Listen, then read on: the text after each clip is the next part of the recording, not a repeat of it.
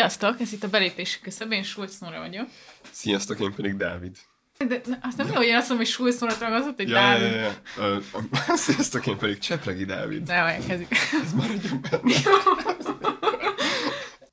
Ne, ja, ja. Jó, akkor mondd mond megint. Sziasztok, ez itt a belépési küszöb, én Schulz Nóra vagyok. Sziasztok, én pedig Csepregi Dávid. Ez lesz a tizedik részünk, amiben alapvetően ilyen különböző fiatal felnőtt életmód kérdésekről, depresszív hedonizmus, drogozás, kiégés, mindenféle ilyen témákról fogunk beszélni. De szerintem mielőtt így rátérünk, csak így kicsit kecsapoljunk. Dávid, mi a helyzet? Mostában így miken pöröksz? Milyen uh, láttál valami jó filmet? Mit olvasol? Hogy éled meg a tavaszt? Ez az első tavaszi adásunk. Hát köszönöm a kérdésed, Nóra. Alapvetően jól élem meg a tavaszt. Ez egy visszatérő motivum az irodalomban, hogy ez egy szép időszak, és ezzel én is egyetértek. Embertársaim tízezreiben, millióival együtt. Elkezdtem megint biciklizni, Ez elég jó hatással van igazából az ilyen közérzetemre a napsütés Hmm. alapvetően, és hát nem tudom, kicsit megdobja a produktivitásomat is szerencsére, szóval olvasok, filmeket nézek, tegnap este láttam a Charlie Wilson háborúját, előtte pedig megnéztem az általad ajánlott ö, Chicagói hetek, mi a pere? Igen, jó, ez nem egy jó film azért, csak mondtam, Hát- hogy létezik. Hát amúgy jó, Nem úgy ajánlottam, hogy, film. nem úgy ajánlottam, hogy Dávid, egy szuper film, nézd meg. Ez az igaz, ez a 2020-as évek, nem tudom, Schindler is. Nem, de amúgy jó film, csak hogy, csak hogy nem jó balos film. azt ja, ja, ja. De volt, de olvastam róla a Korrekt Damage, meg ja. egy tök jó kritika, hogy, hogy, hogy a, a rosszak azok túl jók, és a túl jók azok pedig túl krézik ebben a filmben. Vagy a jók azok pedig túl krézik ebben a filmben. Mindegy, de amúgy egy jó film volt, mert így jó volt a hangulat. De nem tudom, nem, nem szoktam most sem bele nagyon az ilyen idolgó kritikávú filmek a kapcsolatban. De veled Mizu? Én jól vagyok, köszönöm, én is abszolút hasonlóan a tavasz teljesen megdobja így a hangulatomat, meg lelkesedésemet, úgyhogy így tökre örülök. Én is most bepotoltam egy-két ilyen régebbi filmes elmaradásomat, megnéztem a új dolgok közül a, az Adam Curtisnek a hat részes eh, Can't Get You Out of My Head című új dokuját. És Egy- milyen Egy-két hete. Nagyon jó szerintem, de hogy mondjam, szóval, hogy a, aki már így látott Curtis filmet, annak szerintem kicsit az az érzése, hogy a részben idegesítőbb em- elemei, az ilyen nagyon spekulatív dolgok, meg nagyon egyénekre fókuszáló történetlem, meg történetmesélése, azok fel vannak így erősítve, és tényleg érzed, hogy ami meg ilyen strukturális, nem tudom, az arany standard elhagyása, meg alapvetően a financializáció, azok így elég vastag ecsettel vannak szedve, ahogy az angol mondaná. Szóval, szóval ezek ilyen hiányérzetet hagynak, hogyha valaki ilyen nagyon polgazdos, vagy nem tudom, szociológiai szemmel próbálja nézni, de ettől függetlenül nekem nagyon izgi volt, szerintem, ami még így érdekes benne, hogy azért a Curtis elég ilyen lehangoló, kilátástalan általában így a rendszer totalitását ilyen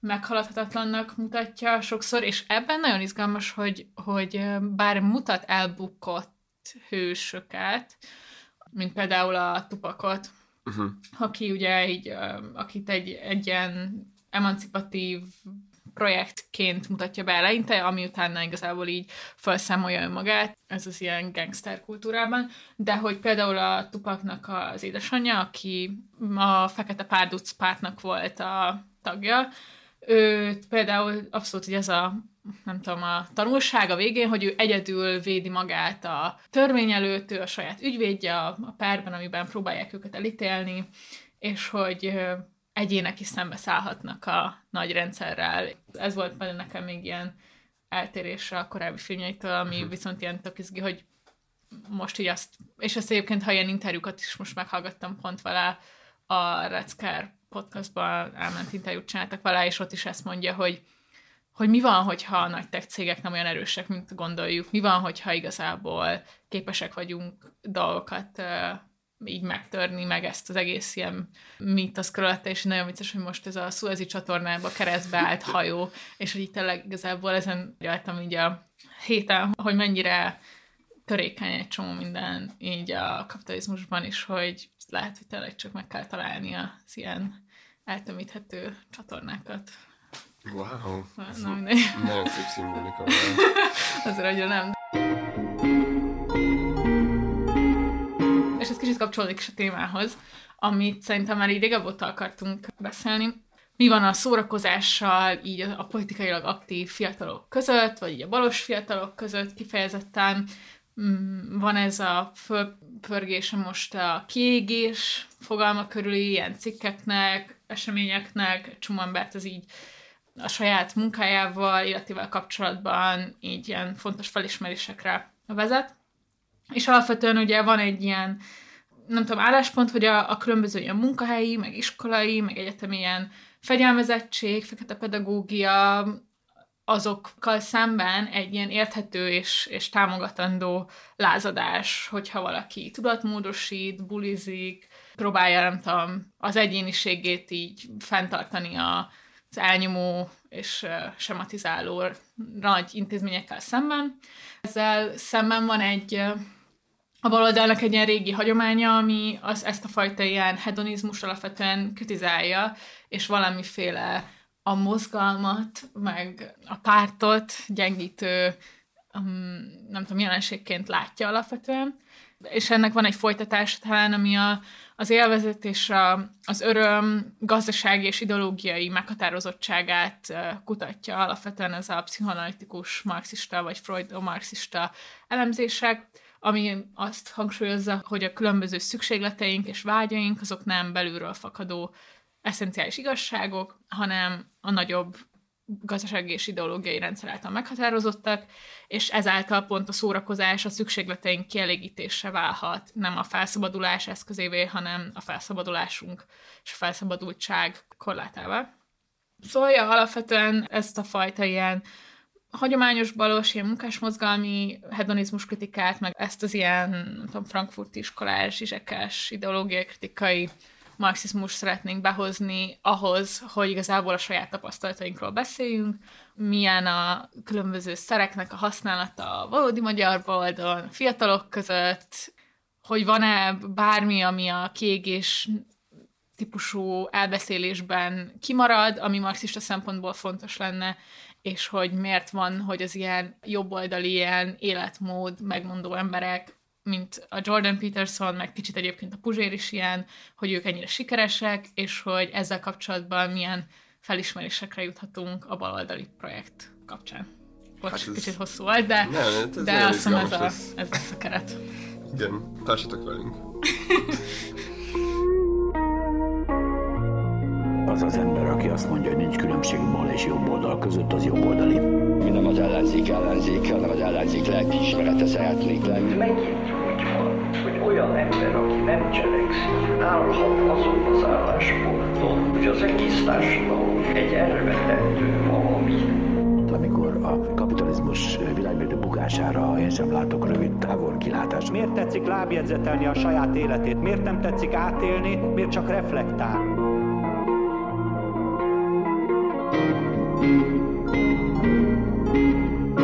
Szóval alapvetően a kiégés diskurzus az így az utóbbi néhány hónapban, vagy talán utóbbi egy-két évben uh-huh. Magyarországon is megtalálta szerencsére a közönségét, szerencsére nem szerencsére, ugye akkor talán meg egy ilyen diskurzus a közönségét, hogyha valami nagyon szar uh, helyzet van bizonyos társadalmi rétegek között. Itt legutoljára 444-en jelent meg a Horváth Bencétől egy elemzés ezzel kapcsolatban fiatal felnőttekre fókuszálva, illetve a Mércén Szalai Erzsébettől a Lélek és Tőke címen egy ilyen, hát a Nóri által is említett Freud marxista elemzés, vegyítve egy ilyen történeti, politikai, gazdaságtani elemzéssel.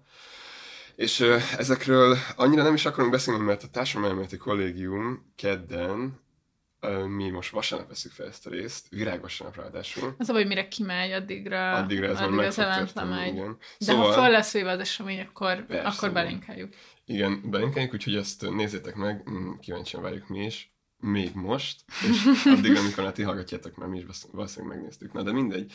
Szóval alapvetően az a, az, az ilyen felismerés, hogy, hogy van egy társadalmi réteg, ami folyamatosan kiégés állapotában van. Tehát nem nem egyfajta ilyen unalom állapotában, mint ami jellemző volt az ilyen 60-as, 70-es évek jóléti államára, ami lehetővé tette, hogy az ilyen materiális lehetőségeket biztosította annak az ilyen szubkulturális réteg, közeg megjelenésének, amit ma kicsit ilyen új baloldalnak, kicsit ilyen hippi kultúrának tekintetünk, ezeket az ilyen 68-as generációkat szokták nagyjából ide sorolni. Ma viszont nem ez az unalom jellemző, hanem inkább az, hogy a személyiségünk és a figyelmünk elképesztően szét van töredezve, és ez a széttöredezettség, ez a folyamatos váltás, terek és funkciók között, ez okoz egyfajta ilyen állandó fáradtságot. És amúgy nagyon sok ilyen popkulturális referenciát lehet erre mondani, nem tudom, így a Radiohead-től a No Surprises című számot ajánlom mindenkinek, illetve a Fugazi-tól az I'm So Tired számot, ezt is majd belinkeljük. Amúgy a tökön, hogyha rádió lennénk, mert akkor most mondhatnánk rögtön ezt, hogy hallgassuk meg ezt a két dalt, de sajnos valószínűleg letiltanák a... Azt hiszem be tudunk vágni egy kis részt. Na, akkor ez majd ki fog derülni, hogy sikerül-e.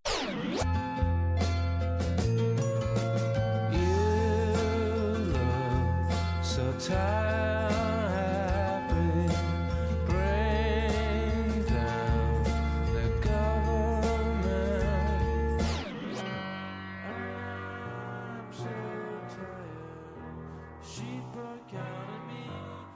Na mindegy. Szóval erre rengeteg popkultúrás referencia van, és igazából már így viszonylag régóta. Tehát azért az ilyen 90-es évek, 2000-es évek kezdetéktől, amikor így gyakorlatilag a termelés így radikálisan átalakul a centrumban, és egyfajta ilyen hát nem tudom, az ilyen gyári munkások helyett nagyobb ö, hangsúly fektetődik a szolgáltatóiparra, és az ilyen irodai munkákra, akkor az, hogy azzal párhuzamosan megváltozik ezeknek a társadalmaknak kicsit az ilyen lélektana is. És vicces, hogy ezzel párhuzamosan alakul át az is, hogy esetlegesen az egyén nyugaton, és végül is manapság itthon is, először fogyaszt, és utána válik hangsúlyossá a munkája.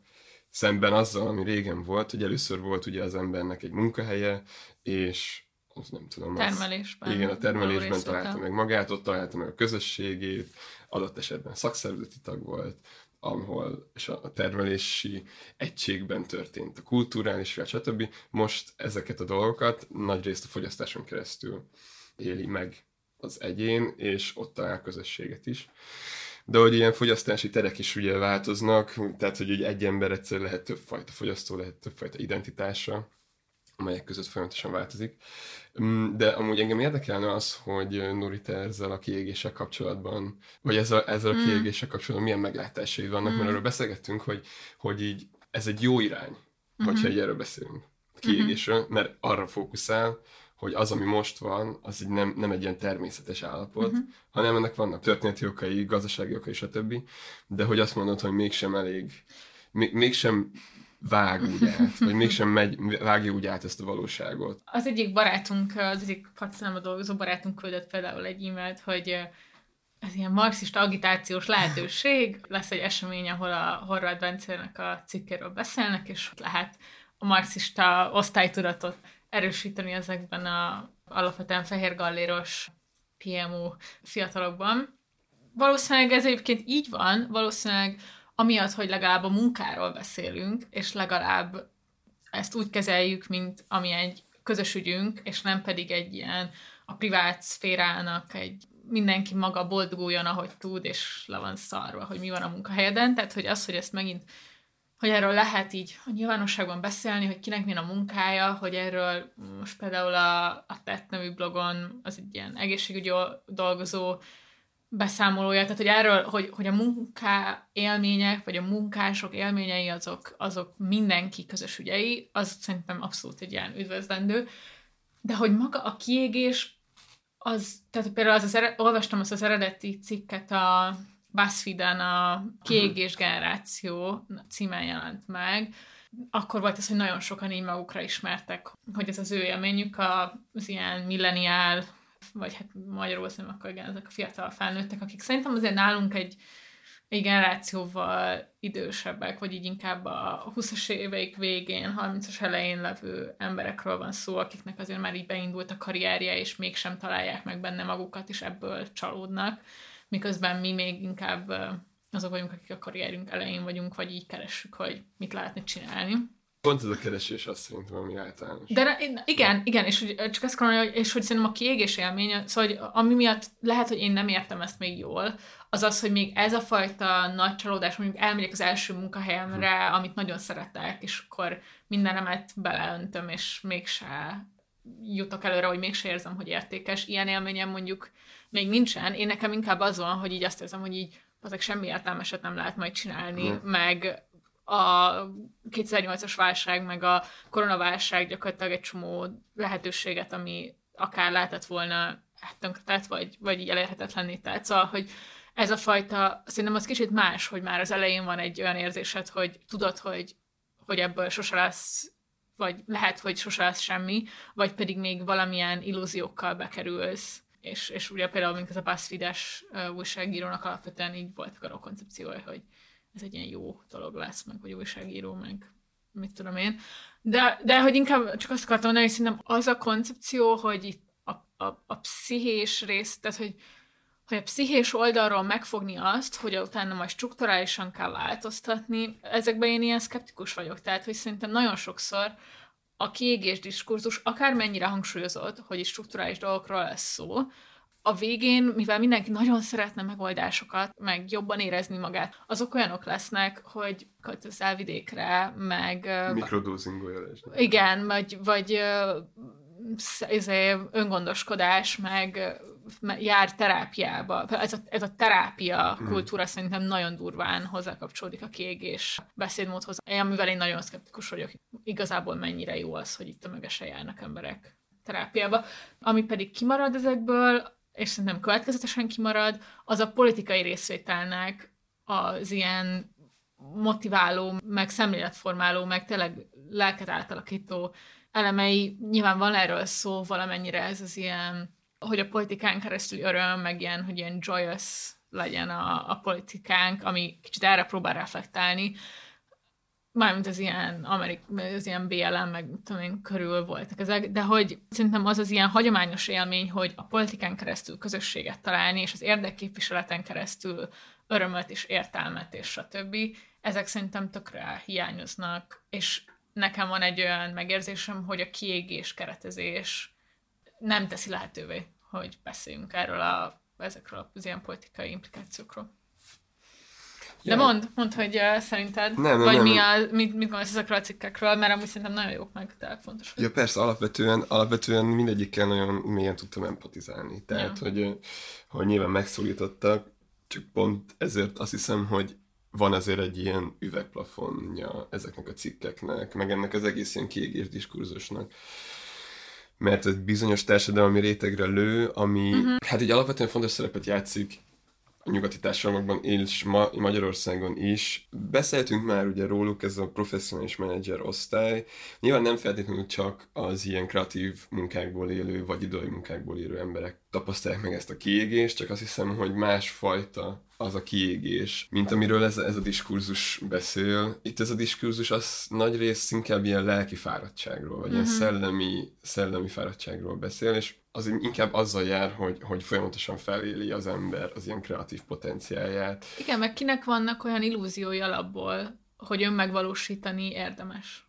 Vagy hogy önkifejezni kell? Vagy hogy a munkádat önkifejezésnek látni? Mert hogy ha, ha ilyen illúzióid vannak, szerintem akkor üt be nagyon a kégés. De, de ezek az illúziók, ezek az illúziókkal nőttünk fel, szerintem. Tehát ez, az, ez, ezt szokták hívni ugye az ilyen neoliberális ideológia, individualista ilyen pszichológiájának, pszichopolitikájának, hogy, hogy itt szorgalmasan kell csinálni valamit, és a magadat megtalálod valójában a munkában, ott tudod kiteljesítened ezt a kreativitást, ez az ugye, amire hivatkozni szoktak, hogy a hogy a, hogy a kapitalizmus ideológiájának egyfajta ilyen struktúrális váltása 68 után, hogy a, hogy a tömegtermelésről áttértünk az ilyen kreativitásra, és nem csak a, nem csak a termelés, hanem ugye a fogyasztás terén belül. És szerintem ez a generáció az, és ez a kiégés az, ami szembesül ennek az ellentmondásosságával, mm-hmm. így szembesül azzal, hogy, hogy maga a, ez az ilyen kreativitásra való törekedés, és az önmegvalósításra való törekedés, ez hazugság. Mert hogy végtére is az a fajta kreatív megval- önmegvalósítás, amit a munkában adott esetben egy menedzser csinál, vagy egy ilyen kulturális munkás csinál valamilyen cégnél, az nem a saját önmegvalósítása, hanem ugyanúgy bérmunka, ugyanúgy egyfajta kizsákmányolás, csak nem az izom munkán keresztül, hanem a szellem munkán keresztül. Viszont ugye még rengeteg gyármunkás van a mai napig Magyarországon is, és pont a 2019-ben a Vasas szakszervezetnek volt egy ilyen kiadványa arról, hogy hogy így persze a gyármunkások, akik például az autóiparban dolgoznak, azok így amúgy aránylag jól keresnek. Ilyen 250 ezer nettó, és ez egy 19-es adat, 250 ezer nettó vagy fölötte, és és hogy sokszor amúgy így mutogatnak az emberek, hogy így hát igen, a gyármunkások itt mit pattognak, mikor én neki sokkal fizetésük van, mint egy ilyen prekár értelmiségének, stb. De hogy ez a, ez a kiadvány, amiről a Turai Eszter írt egy recenziót az új egyenlőségre, amit szintén belinkünk majd, az így leírja annak a munkának a valóságát. Anna, annak az ilyen gyári munkának a kizsákmányolását, ami ilyen élettapasztalatra különben baloldal így hagyományosan épít és hogy emlékeztet ez engem például arra, hogy ez a kiégért diskurzus, ez valamennyire azért még mindig ilyen PMO fókuszú, hmm. bár mint olyan nagyon teliba talál mégis. Ja. Meg azért az igaz, hogy egyre többen kerülnek PMO Igen. szerepbe, tehát hogy nyilván az egyre több az egyetemista ment világszinten, stb. stb. Ja, ja. Szóval ja. nem tudom, hogy ezzel hova akartam összességében Engem úgy érdekel, hogy, hogy engem azt tökre érdekelni, hogy vannak-e olyan emberek, akik ezen keresztül balosodtak be. Mert az egyébként balos hangulatú ismerőseim, tudom, alapvetően ezt kedvelik, meg mit tudom én, meg elég sok liberális is, de az, hogy, hogy, hogy ez, ez mint egy ilyen evangelizáló dolog működik el, hogy ilyen módon beszélünk a munkáról, az engem tök érdekel. Amit tök jó, hogy mondod, hogy evangelizáló, mert ugye említett az eseményt, uh-huh. ami teljesen ilyen spontán kezdett szervezni valaki Facebookon a cikk után. Igen.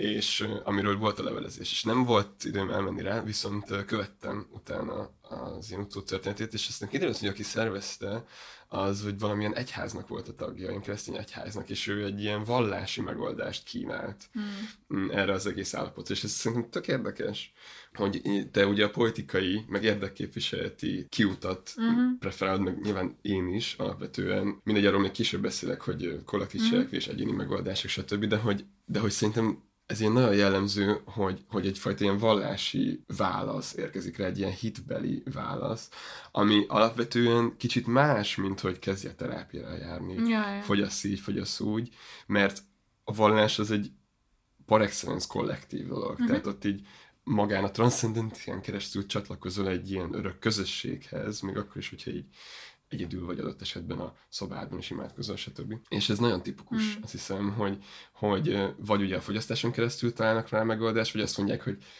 csatlakozz ehhez és ehhez az egyházhoz.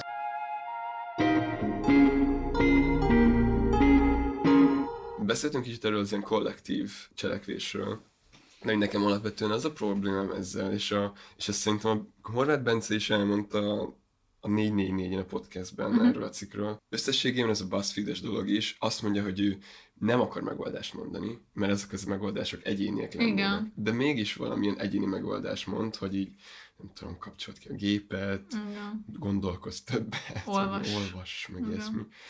Ami, ami engem valahogy így, ami, ami után van egy ilyen hiányérzetem uh-huh. folyamatosan. De ja. nem tudom pontosan, hogy milyen lehetne. Hogy szerinted, hogy néz ki egy anti-kiégés PMO. nem tudom, azt nem tudom. De a másik, ami még gondolkoztam, hogy a másik bajom azzal, hogy így nagyon elterjedt ez a kiégés központú elbeszélésre így a munkával kapcsolatos problémáinknak, vagy így a világban való, nem tudom, ilyen rossz érzéseinknek, hogy egyébként, hogy mondjam, szóval körülöttem azért így nagyon sokan vannak a korosztályomból, akik elvileg szerintem a célközönsége ennek, és adott esetben lehet, hogy rezonális velük, de én azért úgy látom, hogy így azért viszonylag így jól vannak. Uh-huh. Szóval, hogy, hogy ezen gondolkodok, hogy a, ami valahogy így nekem mindig kimarad ebből az ilyen fiatal felnőtt cuccból, hogy azért sokan vannak, akik így csinálgatják az életüket, törődnek a családjukkal, vannak hobbiaik, kiegyensúlyozottnak látom őket, nyilván mindenkinek vannak különböző mentális problémái, nem azt akarom mondani, hogy nem, de hogy hogy valahogy ezt tenni az ilyen generációs definícióvá, valahol kicsit ilyen öngerjesztőnek is érzem egyébként. Tehát, hogy, hogy, hogy megtalálod ezt a magyarázatot, hogy kiégés, izé, és akkor ebbe szerintem így bele is lehet. Más szempontból, meg ilyen önigazoló módon bele is lehet süpedni. Igen, mert azért mm, alapvetően manapság az ilyen áldozati narratíva az így Igen. valamennyire hegemon. Igen. És amúgy ezt azért gyorsan le akarom szögezni, még mielőtt valami félreértés történne, hogy itt így nem mentális betegségekről beszélünk. Nem. Szóval nem arról beszélünk, hogyha valakinek krónikus depressziója van, skizofréniája, bipoláris. Igen, szóval, hogy itt ez, ez egy, ez inkább ez egy ilyen általános lélekállapot, vagy lelkiállapota a társadalomnak. De hogy, de hogy csak ezt tisztázni akartam. Ö, Viszont amúgy sokáig én is úgy gondoltam, hogy én is olyan vagyok, aki így azért nagyjából okés. Tehát, hogy én is csinálgatom a kis életemet, építgetem a kis közösségemet, meg csinálgatom azt a kis Podcastot. podcastot. Vannak kis hobbiaim, eljárok futni, ha jó az idő, meg ilyesmi, de hogy aztán rájöttem, hogy igazából a kiégés az pont ebben van benne. Szóval, hogy nekem például alapállapotom az, hogy tök fáradt vagyok. És aztán így, ahogy elemzem ezeket a dolgokat, amiket fel is soroltam, hogy ki építgeti a dolgokat, törődik a családdal, párkapcsolatot próbálja egy egyben tartani, eljár futni, és akkor így ez csak így, Jézusom, igen, ezt az összes dolgot nekem csinálni kell. Uh-huh. Van egy ilyen imperatívusz, hogy Persze, de hát élni kell, szóval hogy- hogy az, az, biztos, az, hogy ennyire ilyen feltöredezetten? Engem ez Aha. például tökre kimerít. Aha. Nem tudom, szerintem jó. Szerintem azért vannak egy része ennek irreális elvárások a világgal kapcsolatban. Ja, hát, az lehet, Tehát, hogy azért, igen, tehát, hogy az, hogy olyan elvárásokat teszünk a világra, amiket az nem tud teljesíteni, és nem csak a kapitalizmus miatt nem tudja teljesíteni, hanem azt hiszem, a patriarhátus miatt. Hát amiatt sem, nem tudom, de hogy érted, hogy egyébként se, tehát, hogy, hogy egy része az szerintem olyasmi, ami jó, nem akarok is snowflake-ezni, meg mit tudom én, de hogy azért van egy azzal kapcsolatban szerintem, hogy mit, mit gondolunk lehetséges, kellemes életnek, és mit gondolunk arról, hogy mi az, ami... Szóval, hogy érted, szóval, hogy ez azért tehát kell csinálni dolgokat, meg nem lehet mindig valamiféle autoritástól várni, hogy rendbe tegye az életünket. Ezek, ezek azért vannak szerintem, és sokszor ilyen reflektálatlanul mégis azt várjuk, hogy majd csak úgy rendbe jöjjenek, vagy majd elrendeződjenek dolgok tőlünk függetlenül. Szóval ilyen szempontból szerintem meg érdekes, hogy miközben nagyon individualizáló megoldásokat ad, közben pedig szerintem erre a fajta ilyen nem felelősségvállalásra, ami szerintem azért egyébként van, azért így a korosztályunkban, uh-huh. arra meg így nem nagyon tud mit mondani. Van egy ilyen becsapottságérzés szerintem. Igen. Tehát én, én azért szoktam inkább... Igen, ami nem fals valahol, tehát, hogy uh-huh. igen. De mi- hogy érted, hogy fals? Hát, hogy adott esetben pont ez, hogy, hogy az elvárások meg az illúziók voltak problémásak. Igen. Hogy milyen lehet az élet, és hogy lehet kellem, tényleg teljesen olyan, amilyennek szeretném, és stb. stb. és lehet jó a munkám, és. Hogy itt mit próbálunk mondani? Az, hogy azok az illúziók voltak hibásak, és hogyha nem lennének azok az illúzióid, akkor lehet, hogy nem éreznéd magad annyira szarul, mert nem ahhoz viszonyítanád.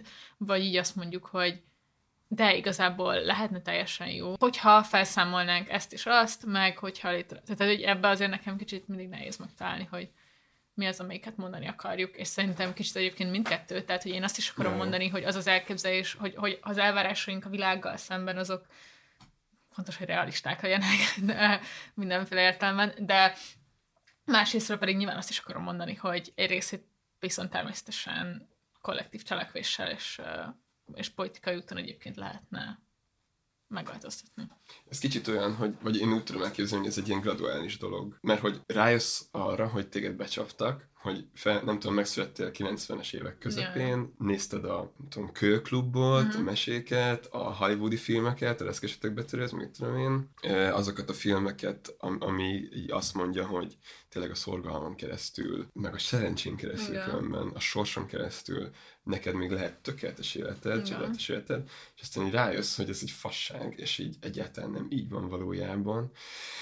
És az első reakció az erre az egy ilyen depresszív hedonizmus, vagy ez az egy ilyen, egyfajta ilyen nihilista válasz, hogy jó, akkor bassza mindenki igazából, meg amúgy az ilyen, például az embergyűlöletnek az általánossága, az engem tökre fel, hmm. vagy én inkább ilyen megijeszt. Ez az például az, hogy így, hát igen, az emberek milyen szarok igazából, hogyha valaki támogatni kell, akkor inkább egy állatment helyett támogatok, stb.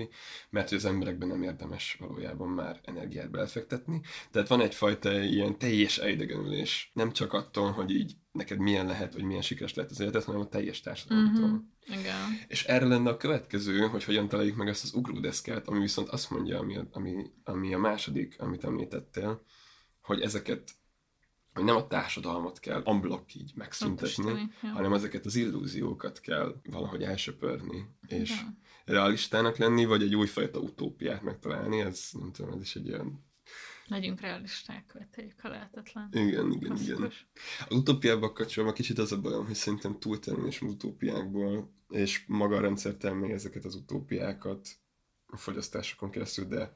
Erről ajánljuk a ötödik részt? Ötödik podcast részünket. Ja, igen, igen. Az utópikus ott is, szakértő. Ott is van még mit kiegészíteni, de arról majd lesz a, nem tudom, 27. rész. ja. És ez a depresszív hedonizmus, amit mondtál, szerintem ezt fejtsük ki. Akkor, hogy ez uh, micsoda, és uh, honnan jön ez a fogalom, meg, uh, meg ilyesmi.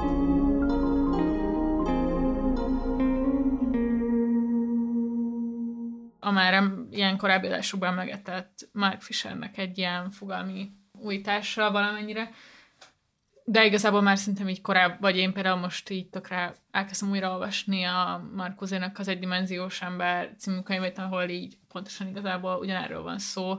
Igazából maga a szórakozás válik egyfajta ilyen ideológiai kontrollálás eszközévé. Tehát, hogy miközben azt érzed, hogy igazából most itt jól kéne éreznem magam, meg relaxálnom kellene, meg mit tudom én, igazából ezt nem tudod érezni, hiszen valójában fogyasztasz dolgokat.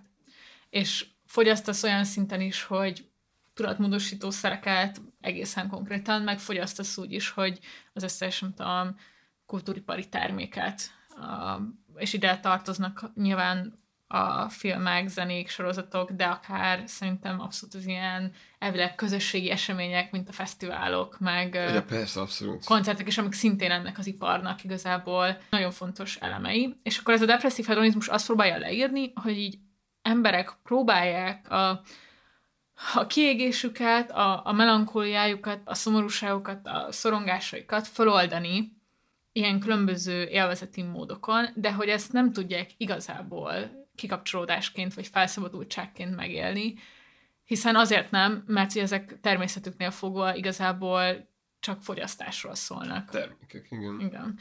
És ez egy ilyen visszatérő igazából dolog szerintem most például pont, amit nemrég láttam szintén a Zsizseknek a Pervert's Guide to Ideology című 12-es filmje, amiben szintén erről beszél, hogy ezek a mindenféle élvezeti cikkek, az összes reklám, ami azt mondja, hogy érezd jól magad, stb., hogy ezek mennyire ijesztőek, amiatt, mert hogy teljesen az, hogy mik a valós szükségleteid és a valós vágyaid, és mik azok, amiket igazából ilyen ideológiai módon oktrojálnak rád, azok itt teljesen elcsúsznak. És erről egyébként nem tudom, nyilván nehéz, nagyon vicces, mert a, a Markózét most olvastam készül erre az adásra, és ő abszolút így szétválasztja, hogy vannak a valós szükségleteink, és vannak a hamis szükségleteink, meg a hamis vágyaink, és erről egyébként most már így valós nem tudom, beszélmódban nem nagyon szokás így beszélni, vagy arról, hogy lenne hamis tudat, vagy hamis vágyak, meg ilyesmi. Meg talán így a racionalitásban, vagy valami bármilyen külső szempontban így nem, nem annyira hiszünk, ami ezt el tudná dönteni, hogy mi a valós és mi a hamis. Mégis szerintem ebben a témában egy, egy hasznos distinkció, és és abszolút így azt gondolom, hogy közösségileg azt el kéne végeznünk azt a munkát, hogy és nem egyénileg, tehát nem egyénileg kell mindenkinek ön elemeznie és beazonosítania, hogy igazából mire vágyok, hanem azt hiszem ez egy ilyen társadalmi szintű, meg egy politikai szintű feladat lenne, hogy szétválasszuk, hogy mik azok, amik hamis vágyak, hamis szükségletek, amiket szórakozáson, fogyasztáson keresztül próbálunk kielégíteni, és mik azok, amik a valódi szükségleteink, és amelyeket tényleg közösségileg kezelnünk kellene. Amúgy tök vicces, mert itt van egy a háttérben megbúvó alapjövedelem szál. Csak azért, mert ugye... Mikor nincs.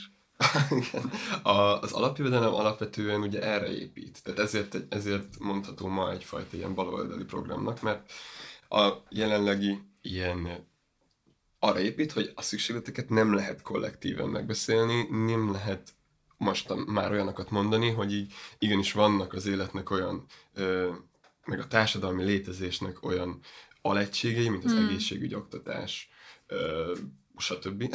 Lakhatás. Lakhatás, igen, amelyeket dekomodifikálni kell, tehát ki kell vonni Mm. a kapitalizmus és a szabad piac logikája alól, Mm. hanem azt mondja, hogy ezeket a szükségleteket mindenki egyénileg tudja, ugye, hát saját, nem tudom, jó, ez, ez nem én Ezt találtam lopom, ki. ezt lopom. Ezt az An- Anton Jäger Igen, írta igen, a New igen. Statesman-ben a cikkben Igen. nemrég. Ezt lopom. Ezt lopom az anti-alapjövedelem agitáció. Listára.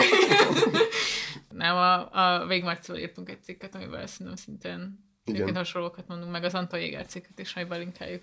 A, hogyha ez érdekel titeket, akkor is ajánljuk az ötödik adást a Végmarcival. Szóval, hogy igen, ez, ez tök jó, hogy mondod, hogy a szükségletekről egyszerűen nem lehet beszélni. Mert hogyha, hogyha valakit így számon kérsz azzal kapcsolatban, hogy így mit fogyaszt, vagy hogy ez neki biztosan jó akkor ő azt fogja mondani, hogy hát neki erre van szüksége. Mm. Legyen az egy kulturális termék, vagy legyen bármi más. Igen. És ilyen értelemben nem úgy azt hiszem, hogy új megvilágításba kerül az az új aszkézis uh-huh. fogalom, amit az előző adásban említettünk a Tamás Gáspár Miklós cikkével kapcsolatban. Mert hogy ez az aszkézis, ez ö, azokra az ilyen termékekre, arra a fajta logikára és kultúrára mond nemet. És itt a Le kell jönni a sorozatokra. igen, ami, ami valójában ezt az ilyen bájatságot okozza, Mm. ezt az ilyen nyomott, Ilyen ö, túlszaturált. igen, Mm. igen. Ilyen hangulatot, ami, amiből igazából elege van mindenkinek. Ja. És hogy ami nem ad valós válaszokat, nem ad valós kielégülést a jelen helyzetben. Csak hogy nekem még mindig az a fenntartás van ez az aszkézissel kapcsolatban, hogy erre is azért elég jó ipar tud épülni. Jaj. És hogy alapvetően egy jó iránynak gondolom. Nekem most a kedvencem az ilyen alkoholmentes, de alkoholszerű, ilyen jó érzést generáló italoknak a Azt az. Hát ezeket ilyen külföldi influencerek instáján láttam. Ilyen általában ilyen, azt hiszem ilyen fermentált italok, amik valójában nem, nincs alkoholtartalmuk, de ilyen gyógynövény Must. Megfelteltek a nyugati, nyugati PM-ok a mustot. Egyébként nem lepődnénk meg, hogy erről lenne szó. De hogy, hogy alapvetően ez a, a promóciós izéje, hogy így jól tudod érezni magad, anélkül, hogy ártanál magadnak. Mhm. Tehát, hogy egyfajta ilyen lemondasz az alkoholról, és egészséges, meg, meg bizonyos szempontból aszketikus, de valójában az egész csak egy újabb termék. Alig várom, hogy megkóstoljam. De amúgy erről két dolog eszembe jutott. Az egyik ez a híres zsizseki dolog, hogy a, a Zero, vagy a Light Cola a kapitalista termékeknek a par excellence mert hogy ugye mi az? Semmi. Gyakorlatilag egy üres dolog, egy üres jelölő, mert megveszed, nincs benne cukor, viszont hogyha nincs benne cukor, akkor mi az Istenért innád? Igen. Miért nem iszol vizet? Minél többet iszol, annál szomjasabb. vagy. Annál szomjasabb vagy, és minél többet iszol, annál üresebb a lelked. A másik meg, és erről beszélgettünk még a felvétel elején, hogy így eh, belenéztem a Netflixen a Szép új világ, vagy Brave New World című sorozatban, ez egy Aldous Huxley regény alapján készült, és ott ugye ugyanez a drog a szóma, Ja. hogy nincsen semmilyen negatív hozadéka, nem leszel tőle másnapos, nem érzed magad tőle utána így üresnek, stb., hanem csak így jobban leszel tőle. És folyamatosan a sorozatban is, meg a regényben is ugye folyamatosan ezt zabálják. Amúgy erről a regényről van egy nagyon jó adornó kritika. Na, hogyha nem szeretitek a Netflixet, és olvasnátok inkább, akkor olvassátok el Adornot. Mm, belinkeljük azt is, gondolom. ez van magyarul, igen. Na, mm. Ami érdekelne, mert, mert hogy ez, hogyha egy erről a témáról beszélünk, akkor is szerintem tök szükségszerű az, hogy így, hát ha nem is a regény, de akkor ezt a sorozatot, vagy az Adorno kritikát megemlítsük. Mert hogy abban a sorozatban, vagy a regényben, ugye ez az ilyen enjoy, vagy az ilyen élvezeti principium, az így maximumra van Mhm. járatva. Sőt, ugye az a társadalmi elvárás, hogy egy ilyen promiscuin, vagy hogy mondják ezt magyarul? Igen. ilyen szexuálisan szabados életet Mhm. uh-huh. élne, ilyen monogám kapcsolatban, tehát hogy csak a felszín legyen Igen. meg. Zabáld a szómát, nem tudom, menj el, röhögj a prolikon, stb. stb. És hogy az a cselekmény alapvetően hogy a, hogy a főszereplőknek elege van ebből a felszínből, és valós kapcsolatokat akarnak kialakítani, ami a rendszer által különben tiltva van. Mindegy, ajánlom a regényt, szerintem ez egy tök jó belépési küszöb. Én nagyon-nagyon nem szeretem. Tényleg? De úgy találtam meg azt az Adorno kritikát, hogy még gimiben magyar fakton kellett olvasni a szép új világot, és Mhm. csak így olvastam, és így nem tudtam eldönteni, hogy mi bajom ezzel a könyvvel, és csak annyira idegesített, hogy már találni akartam valamit, hogy valaki mondja meg, hogy És Adorno! és akkor, Végre! és és akkor megtaláltam ezt. De már nem emlékszem, csak uh, már régen olvastam mindkettőt, csak csak ez az élményem megvan, hogy Hogy uh, igazából nem idegesített benne valami, és akkor... Amúgy most azt hiszem értem, tehát amikor én olvastam, nem tudom, gimi végén, vagy így a főső elején, akkor imádtam. Hmm. Nagyon szerettem, de hogy majd valójában amit mond, az ö, már van. Szóval nem tudom. Hmm. Igazából az, a- az a problémám vele, hogy nem nagyon látom azt, hogy, hogy, hogy mi az a kiút, amit kínál. Nem hiszem, hogy kínál valamit, és amit ha kínál, és az inkább az, hogy menjünk vissza valahova. Egyfajta ilyen hát nem rossz értelemben vett barbarizmus, de egyfajta ilyen visszatérést az régi értékekhez, régi Hmm. valósághoz. Azt Igen, azt hiszem ezt mondja az is, hogy igazából ez egy reakciós könyv. Ilyen szempontból. Hát igen. Amúgy az vicces, az Aldous Huxley úgy halt meg, hogy a halálos egyen a feleségét megkérte, hogy 1000 mg LSD-t injektáljon a véráramából, ilyen óriási trippen halt meg. mindenit. Ja. Nem semmi. Na, De akkor beszéljünk is erről, nem? az. Drogozás.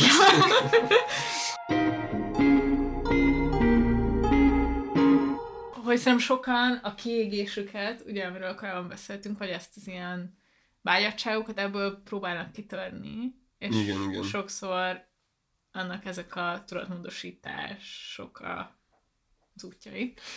Amúgy erre, nagyon bocs, hogy ilyen sok angol nyelvű szöveget elmondok, de a Damage Megen volt egy tök csodálatos ö, sorozat, az Inside the Mind of the Professional Managerial Class címen, tehát hogy egy, egy ilyen menedzser agyában, uh-huh. egy ilyen pszichoanalitikus elemzés, és nagyon életszerűen leírja azt, hogy hogyan alakul ki ez az állapot, amikor erre a kiégésre teljesen evidens az, hogy figyú, hát akkor el kell, mikro, el kell kezdeni mikrodózingolni, el kell kezdeni spurizni, alkoholt használni. És hogy, ez, és hogy a cikk az angol nyelvű, Igen. de hogy ez van. Persze, hát van ez is abszolút. teljesen általános. Ja. Nem tudom, ez nyilván egy ilyen kényes téma szerintem az alkohollal és meg az egyéb szerekkel kapcsolatban. Nehéz úgy beszélni erről, hogy ne egy ilyen, egy ilyen tök végtelen konzervatív moralizálás Igen. legyen.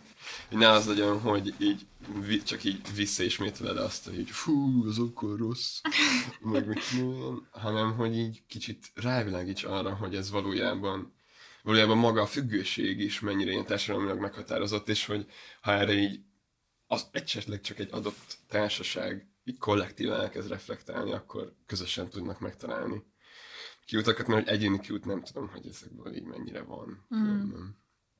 Mm, osztályhelyzettől függetlenül. Igen. De hogy szerintem és akkor itt érdekes az, hogy hogy erre most jelenleg a baloldal szerintem, mint, szóval, mint hogyha ezekben az ilyen életmód kérdésekben nem is próbál megszólalni igazából semmilyen szinten a politikai baloldal. Tehát, hogy míg mondjuk korábban a munkásmozgalomnak volt arról gondolata, hogy majd erről beszél Dávid, hogy mi a, mi a, mit gondoljunk az alkoholról, meg más szerekről, addig jelenleg ez teljesen az ilyen privát szférának a részeként van kezelve, hogy ez egy ilyen egyéni életmódválasztás. És szerintem igazából ebbe ez, ez lenne egy tök jó projekt, vagy mi szerintem kicsit ezért beszélünk most erről, hogy így lássuk be azt, hogy nem, hogy ez is, hogy amennyire a munkánk, úgy annyira a szórakozásunk is egy közösségi és egy politikai kérdés is, és magát egyébként nem csak a mozgalmi tevékenységet, de egyébként hanem azt is, tehát hogy az, hogy mondjuk a különböző aktivista társai egyébként mennyire vannak ráfüggve dolgokra, vagy ö, miben vannak ilyen szempontból, az is tökre meghatározó tud lenni abban, hogy milyen a közös munka. De hogy ilyen általános társadalmi szinten is az, az hogy magyarországi alkoholizmusról például, ami egy abszolút egy népbetegségként lehet róla beszélni, arról így kimond bárki bármit politikai szinten. Tehát, hogy röhögünk azon, hogy a fideszesek mennyit isznak, vagy mennyit pálinkáznak, kb. ezen a szinten van politikai diskurzus bármi ilyesmiről. Hát, hogy most mindenféle ilyen konteós fasságokba nem akarok belemenni, de hogy azért óriási tőke és politikai érdek van amögött általában, és most nem csak Magyarországon, hanem ugye mindenhol, hogy, hogy legyen valamilyen szedatív szer, ami nagyon olcsó. És, hogy, és ez így mindenhol megvan, tehát Magyarországon ez az alkohol, nem tudom, a cári Oroszországban szintén az alkohol volt ez, ugye Skandináv országokban is a 19. század végéig, 20. század elejéig az alkohol, ma már az antidepresszánsok. Az USA-ban rengeteg ember halála és óriási mozgalmi turbulencia kellett ahhoz, hogy ne az alkohol legyen ez már, mm. hanem szintén az ilyen painkillerek, stb. Opiátok. Opiátok, igen. Másrészt viszont így, szóval, hogy van egy ilyen politikai és gazdasági érdek a mögött, hogy ez ne legyen tematizálva.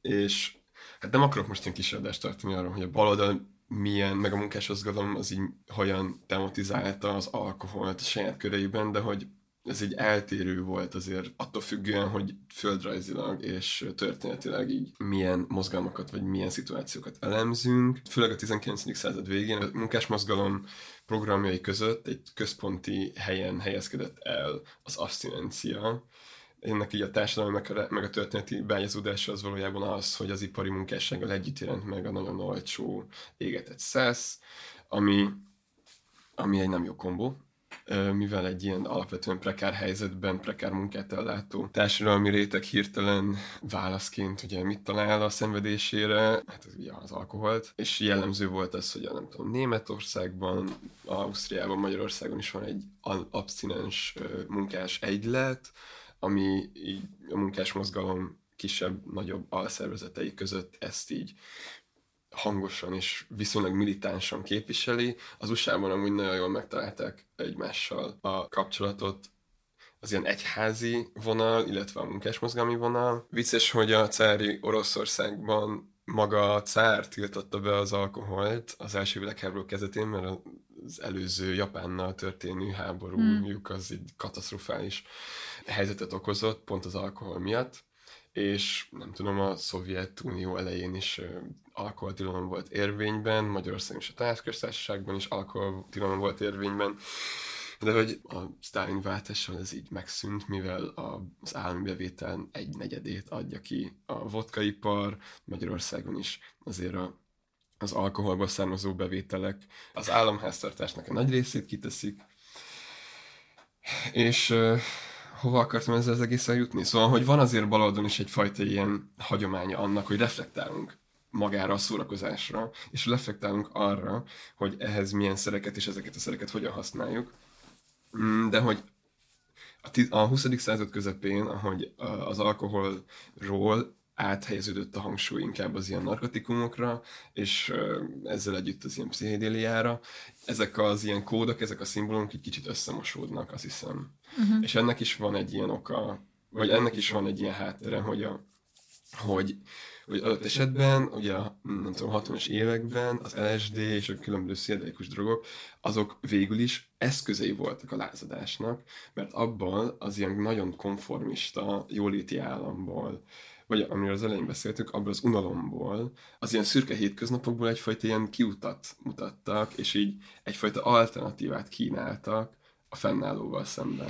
De hát ja. komodifikálódik. Igen, szóval, hogy ez Eb- a... ebbe amúgy a, a Kurt, az Adam Curtis film, ami uh-huh. most néztem, az, abban van az egyik szál az ez, Igen. hogy ez a fajta ilyen hippi lázadás valójában mennyire nem volt emancipatív, és mennyire igazából ilyen befelé forduló, meg egyénieskedő, meg kis közösségek valójában mennyire a nagy rendszer megváltoztathatatlanságának érzetéből igen, igen, igen. fordultak így befelé. A Curtisnek különben van erről külön dokumentumsorozata, úgyhogy ő is, ő, amúgy tök jó, hogy mondtad az elején, mert szerintem az Adam Curtis ez egy nagyon jó ilyen belépési pont Igen. abba az elméleti körbe, ami kritizálja a fennálló. Igen. Szóval, hát nem tudom, lényeg a lényeg az, hogy hogy, és ezt akartam hangsúlyozni az elejétől kezdve, hogy hogy nem szabad beleesni a moralizálásba, mivel mind az alkohol, bár azzal kapcsolatban kevesebb toleranciám van, mm. mind a különböző narkotikumok, így az emberiségre nézve, így óriási potenciálra rendelkeznek, és pont az egyik haverammal beszélgettünk arról, hogy nem csak ilyen szempontból tökre kétbites, amúgy a magyar politika, vagy akár a politikai baloldal, a drogokkal kapcsolatban, hogy így még mindig az ilyen 80-as évekbeli war on drugs. Ö, Hát vagy pedig a nagyon primitív legalizáljuk a fű Igen, típusú. tehát az, az tényleg, tehát ilyen nem tudom, így a 80-as évek amerikai mozgalmai meg nagy politikája, Igen. logikája, hanem olyan szempontból is, hogy így tökre nem veszi észre azt, hogy viszont akadémiai körökben, ilyen neuroscience, vagy hogy ilyen neurotudományok terén, Ideg, micsoda? ideg tudom. Az idegtudományok terén az különböző narkotikumokkal és pszichedéliákkal olyan fajta kísérletek vannak, amik ilyen forradalmiasítják alapvetően Ja, a abszolút. pszichiátriát, Abszolút. meg a mentális betegségek kezelését. Traumakezelésben például, arról nagyon izgeket olvastam. Igen, és amúgy nyilván ez így tök szar, mert hogy alapvetően a 60-as években már eljutottunk ide. Igen. Nagyon sok szempontból, csak pont azért ezek a uh, tudományos kísérletek, ezek így félbe lettek hagyva, mert kiderült, hogy az LSD-nek, meg ezeknek a narkotikumoknak van egy viszonylag erős ilyen szubverzív ereje Igen. És ezeket most kezdik újra, de hogy semmi jelen nincs a nagypolitikában, sem nagyon, tehát k- kb. tényleg, ilyen kis szubkulturális Igen. szinten, de ott meg inkább Hát meg ahogy egyébként egyének használják, az, azért az ritkán ez az informált, uh, Ja. Erre használt, hogy segítsen átjutni ilyen problémákon, hanem szerintem nagyon sokszor azért itt is a, még az ilyen szereknél is, mint a, az LSD alapvetően, vagy a kristály, vagy nem tudom, alapvetően azért ilyen pillanatnyi, Igen. nem tudom, izgalom, pillanatnyi más, mint a, a megszokott, és ami sokszor valójában a megszokást próbálja elviselhetőbbé tenni. Ja. Miközben nem kéne elviselnünk. hanem meg kellene változtatni. Hát igen. Jó, most ezek ilyen nagy konklúziók, Ja, de ja. igen. Jó, de mit lehet mondani ilyenkor? Hát Igen. mindenki kurvára álljon fel a székéből, rúgjon fel valamilyen, nem tudom, rúgja fel a tévét, törölje le a Ú, Dávid az agitátor. Szóval, szóval óriási perspektíva van benne, de hogy mindig, és pont ez az egészben a tragédia, Hogy erre nincs lehetőség. hogy nincs lehetőség, mert, mert radikálisan individualizálva van minden, és a szórakozás elvesztette szerintem ezt az ilyen szubverzív Igen. erejét. Tehát, hogy szoktuk mondani azt, hogy a punk halott, meg szoktuk mondani azt, hogy a techno halott, uh-huh. és Mhm. hogy így azért mondjuk ezeket a dolgokat, mert ezek például, mint a punk, mint a techno, ez egy ponton a történelemben ilyen szubverzív, szubkulturális közegek voltak, uh-huh. vagy kulturális hatások, de hogy ezek már teljesen elvesztették. Tehát, hogy nem azt jelenti, hogy így, hát ezek a riffek már gázak alapvetően, hanem az, hogy oda csap az asztalra, és így, és így ellentmond a fennállónak, az így eltűnt, mert bazd mert ma izé Katy Perry videoklipben is ugyanazok a punk riffek vannak, mint a, nem tudom, Sex Pistolsban. Nem, mint hogyha a Sex Pistols annyira szubverzív lenne, de ez egy másik téma.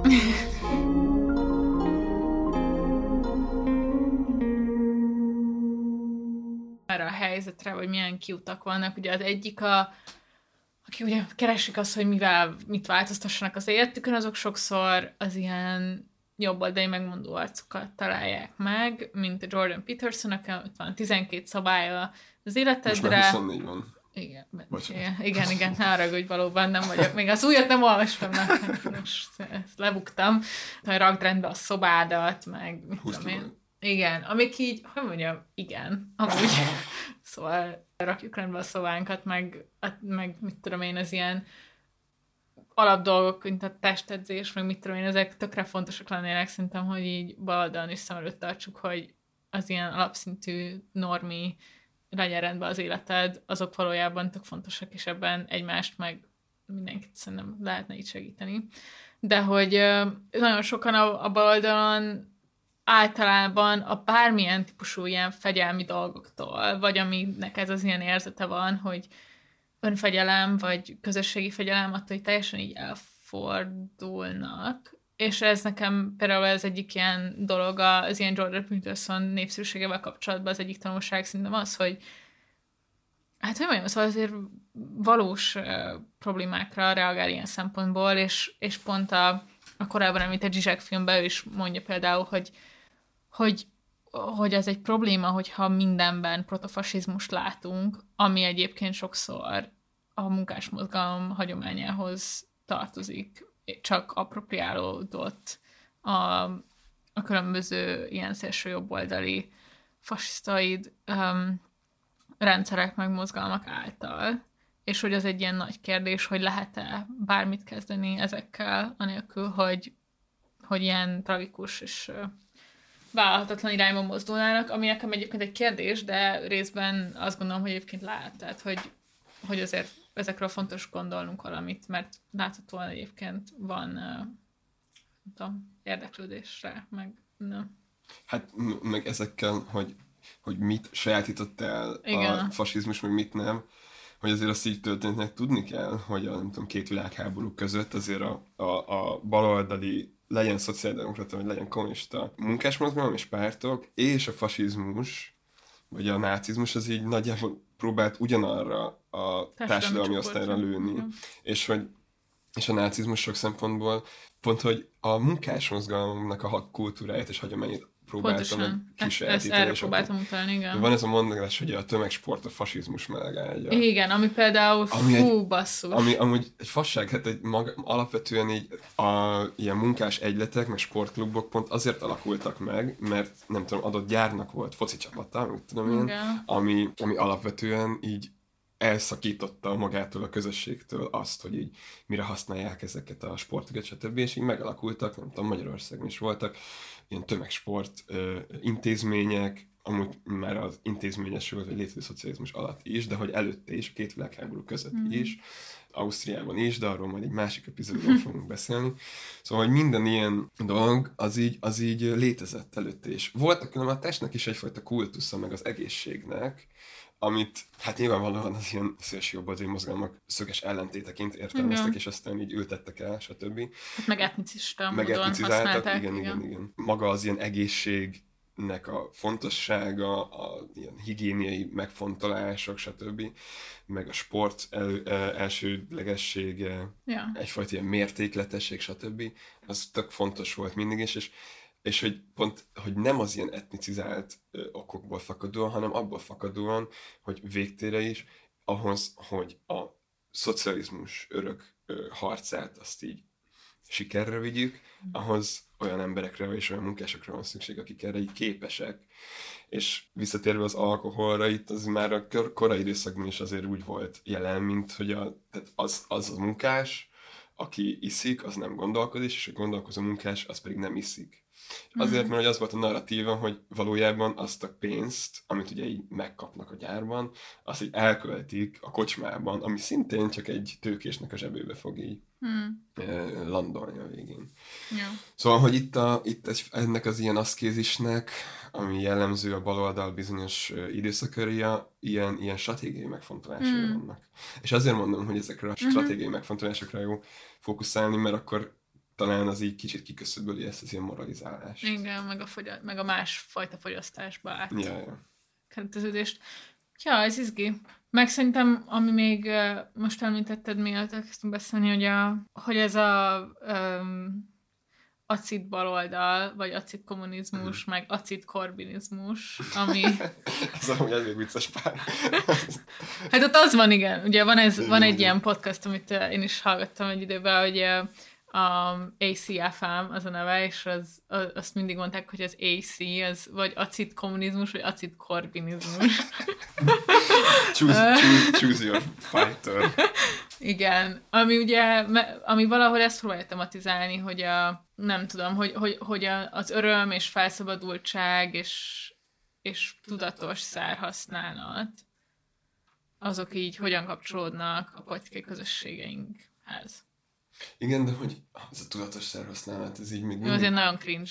Hát igen, mert hogy ez még mindig ilyen egyénileg izé... Ja, hát óvatosan. Vagy nem tudom, de hogy Nem, ez... nem így érsz, persze, nem ott ilyen közösségi keretezése van, azért Ja. nem. Hát ez meg ilyen hippiskedés. Az? Jó, most nem akarok ilyen nagypapásnak nem tudom, biztos jó.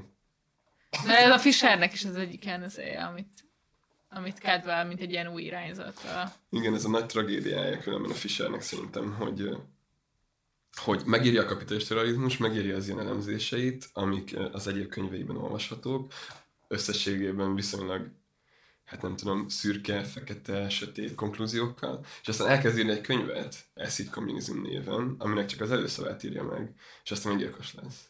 És ez a könyv, ez egy ilyen pont az, ilyen, az a pozitív dolog, az Igen. ilyen kiútmutatása. És ez Hát ez ilyen tragikus. Igen, Ezek az ilyen Fischer barátai csinálják amúgy ezt a Igen? podcastot, amúgy azt mondom. Ja, hát akkor csekkoljuk le. Vagy majd lecsekkolom, bocsánat. Igen. Amúgy jól kikerültem a peterson meg a Puzsért. Hogyha arra még szeretném mondani valamit.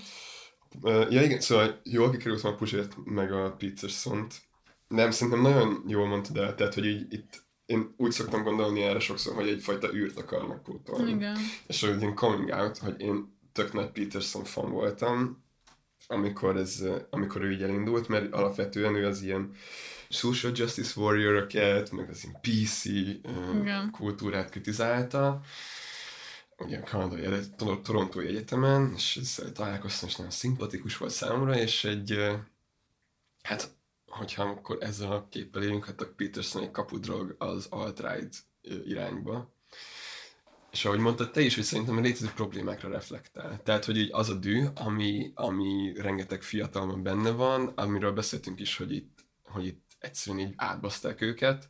Ugye a férfiakra különösen jellemző az, hogy nekik ígértek egy, egy szép nőt és egy karriert, és aztán mi lett? Nincsen párkapcsolatuk, és gürizniük kell, és még úgyse lesznek sikeresek. És aztán jön Peterson, és azt mondja, hogy de amúgy ezek neked tényleg járnak. Valójában járnak. És ebből egy ilyen virágzó incelkultúra kinőtt különben. Ezt Jó, a- azért azt is mondja, hogy ne csodálkozz, hogy nincs barátnőd, hogyha napi 12 órát gémel, izé, videójátékozol, meg otthon laksz a szüleiddel. Szóval azért Ja, persze, nem csak így megsimogatjuk Nem, szóval ez nem, nem, nem, nem, a. Peterson nem, tehát ö, amúgy így azt el kell mondanom, hogy szerintem, vagy én még a mai napig egy tök értelmes embernek találom, és, a, és így az ilyen reakciós politikai agendája mellett van szerintem egy tök ok ö, filozófiai, meg ilyen pszichiátriai munkássága. Csak azt mondom, hogy így pont azért rossz, mert hogy ő felszínes sokszor. Tehát, hogy az ilyen interjúiban, beszédeiben, hogyha megnézitek a Zsizsák Peterson vitát, az nagy csalódás volt. Nem, én is azt gondoltam, hogy olyan jobban felkészül. nagyon felszínes, és pont Igen. az ilyen felszínesség az, ami, ami már-már propagandisztikussá teszi Mhm. sok esetben. És ezért veszélyes, mert hogy onnantól kezdve tényleg egy lépés az ilyen fortune kultúra, meg nem tudom, Richard Te voltál a magyar, amikor itt volt Magyarországon, akkor is nem. Igen, de akkor már nem voltam Ö, volt a Corvinus meghívta a Nem, a Brain Brain, Bar. De igen, de de azt hát- nem a Corvinus szervezi. A, a, jó, a Brain Bar meghívta uh, Jordan peterson igen, a, Bazilika előtt volt a téren, ez nem tudom milyen tér, a Bazilika téren, Igen. és, uh, és elmentem, mert uh, hallgatóként kaptam ilyen pászt. Hát nem tudom, az pont egy-két hónappal az őt volt, hogy ő pszichiátriára került különben. Aztán. És végig sírta az előadást, azt mondta, hogy Mi? Orbán, igen, végig sírta, de úgy, olyan témákon, amik gyakorlatilag ilyen, ilyen tök semleges témák Igen. voltak, de végig sírt. Azt mondta, hogy az Orbán Viktor visszaadta a magyar kultúra transzcendenciáját. Ilyen Bogár László fajta ezoterikus fasságokat mondott. Na mindegy, és volt egy csávó, aki homárnak költözve felment a színpadra. Ah, mindegy, kiadhatatlan élmény volt. De hogy Szóval, hogy azért ő megpendíti ezt a kiégést, Igen. és hogy ő is egy, megpendíti ezt a kiégést, de ő is egy ilyen egyéni megoldási javaslatot ad rá, és hát most igen, ti- ö, 12 ö, szabálya az élethez, hogy kiegyenlítsd a káoszat, igen, könyveket árul, elképesztően drágán tart előadásokat, szóval, hogy ő egy termék. Ő ugyanúgy egy termék, mint... És akkor mi a megoldás, hogy, hogy kell egy balos ilyen életmód influencer? Hát... Vagy hogy mit csinálsz az ilyen incelbe hajló fiúkkal, vagy például? Mert nyilvánvalóan ők egyébként érted, szóval nem lehet elengedni csak ezt. Tök Hát lenne, hogyha nem incelesednének például. Amúgy tök jó, hogy, vagy hát mondasz, hogy kell influencer, amúgy lehet. Lehet, hogy segítene az, hogyha, hogyha hangosabban, vagy hogyha több, vagy hogy könnyebb lenne hozzáférni ehhez a kritikához. Mm. Mert Peterson ugye rögtön lefordították magyarra. Ja. Ugye kő egyszerűen ír, nem tudom, Peterson videói elérhetők magyarul és stb. És ennek a kritikája talán kevésbé. De ez, le, ez most kicsit csak ilyen spekuláció, mert nem tudom, mert hogyha így megvan ennek a kritikája, az is mit mond? Igen, nem is az, hogy, tehát, hogy inkább a, szerintem nem is a, hogy a Petersonra referáló kritikákat kéne jobban, hanem hogy teljesen különálló projekteket, akik hasonló bázist tudnak megszólítani. Ja persze, nem, nem hát Ne, így értettem inkább. Igen, igen, az örök kritika az itt tényleg ilyen szempontból nem rohadtul gyümölcsöző. És neked mi volt, ami ki, ki kattintotta az uh, irányba csúszástól? Amúgy a, egy, egy kurzus az egyetemen, Hmm. és ez, ez, a, ez a kurzus ez szerintem ez egy örök élmény marad, és a Kis Viktornál volt, Hmm. ilyen posztmodern politikai elméletek, és ott uh, zsizsekkel foglalkoztunk, meg hasonlókkal, és akkor azon keresztül jöttem rá, hogy, hogy valójában hasonlókkal foglalkozik a Peterson, csak teljesen mást választad, más választad ezekre, sokkal leegyszerűsítőbbet és sokkal primitívebbet, nem tudom. És hogy azok, a, azok a, az az ilyen dű, vagy ilyen üresség, ami, ami volt nekem is, az sokkal komplexebb forrásból jön, mint nem tudom, mint Ja. amire gondoltam. És aztán a fővárosban elkezdtem olyan közösségeket keresni, akik osztják az érdeklődésemet a baloldali elméletek iránt. Így csöppentem be, hát többek között a szakkollégiumon keresztül, meg ilyen baráti kapcsolatokon keresztül ebbe az ilyen baloldali, hát idézőjeles közegbe. És ez a közösségi tapasztalat nagyon sokat segített abban, hogy megértsem a frusztrációimnak a forrását, a dühömnek az okait, stb. és hogy erre próbáljak megoldásokat találni most már nem csak egyénileg, hanem közösségileg is. Úgyhogy, úgyhogy végül is működik az, hogyha az ember baloldali elméletekkel foglalkozik, akkor az valójában lehet, nem tudom, válasz a Petersonizmusra. Mm. De hát ez is egy ilyen egyéni dolog, tehát ez egy ilyen véletlenszerű, hogy most ki Ja, ja. Hogyan tud Ez ezzel foglalkozni.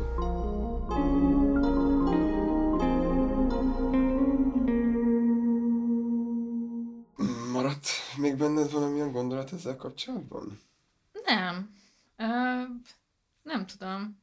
Most kicsit azon gondolkodok, hogy mi milyen képet festettünk magunkról, hogy mintha mi sose, uh, nem tudom, élnénk különböző szerekkel, különböző kultúripari termékekkel, de Én iszok zero.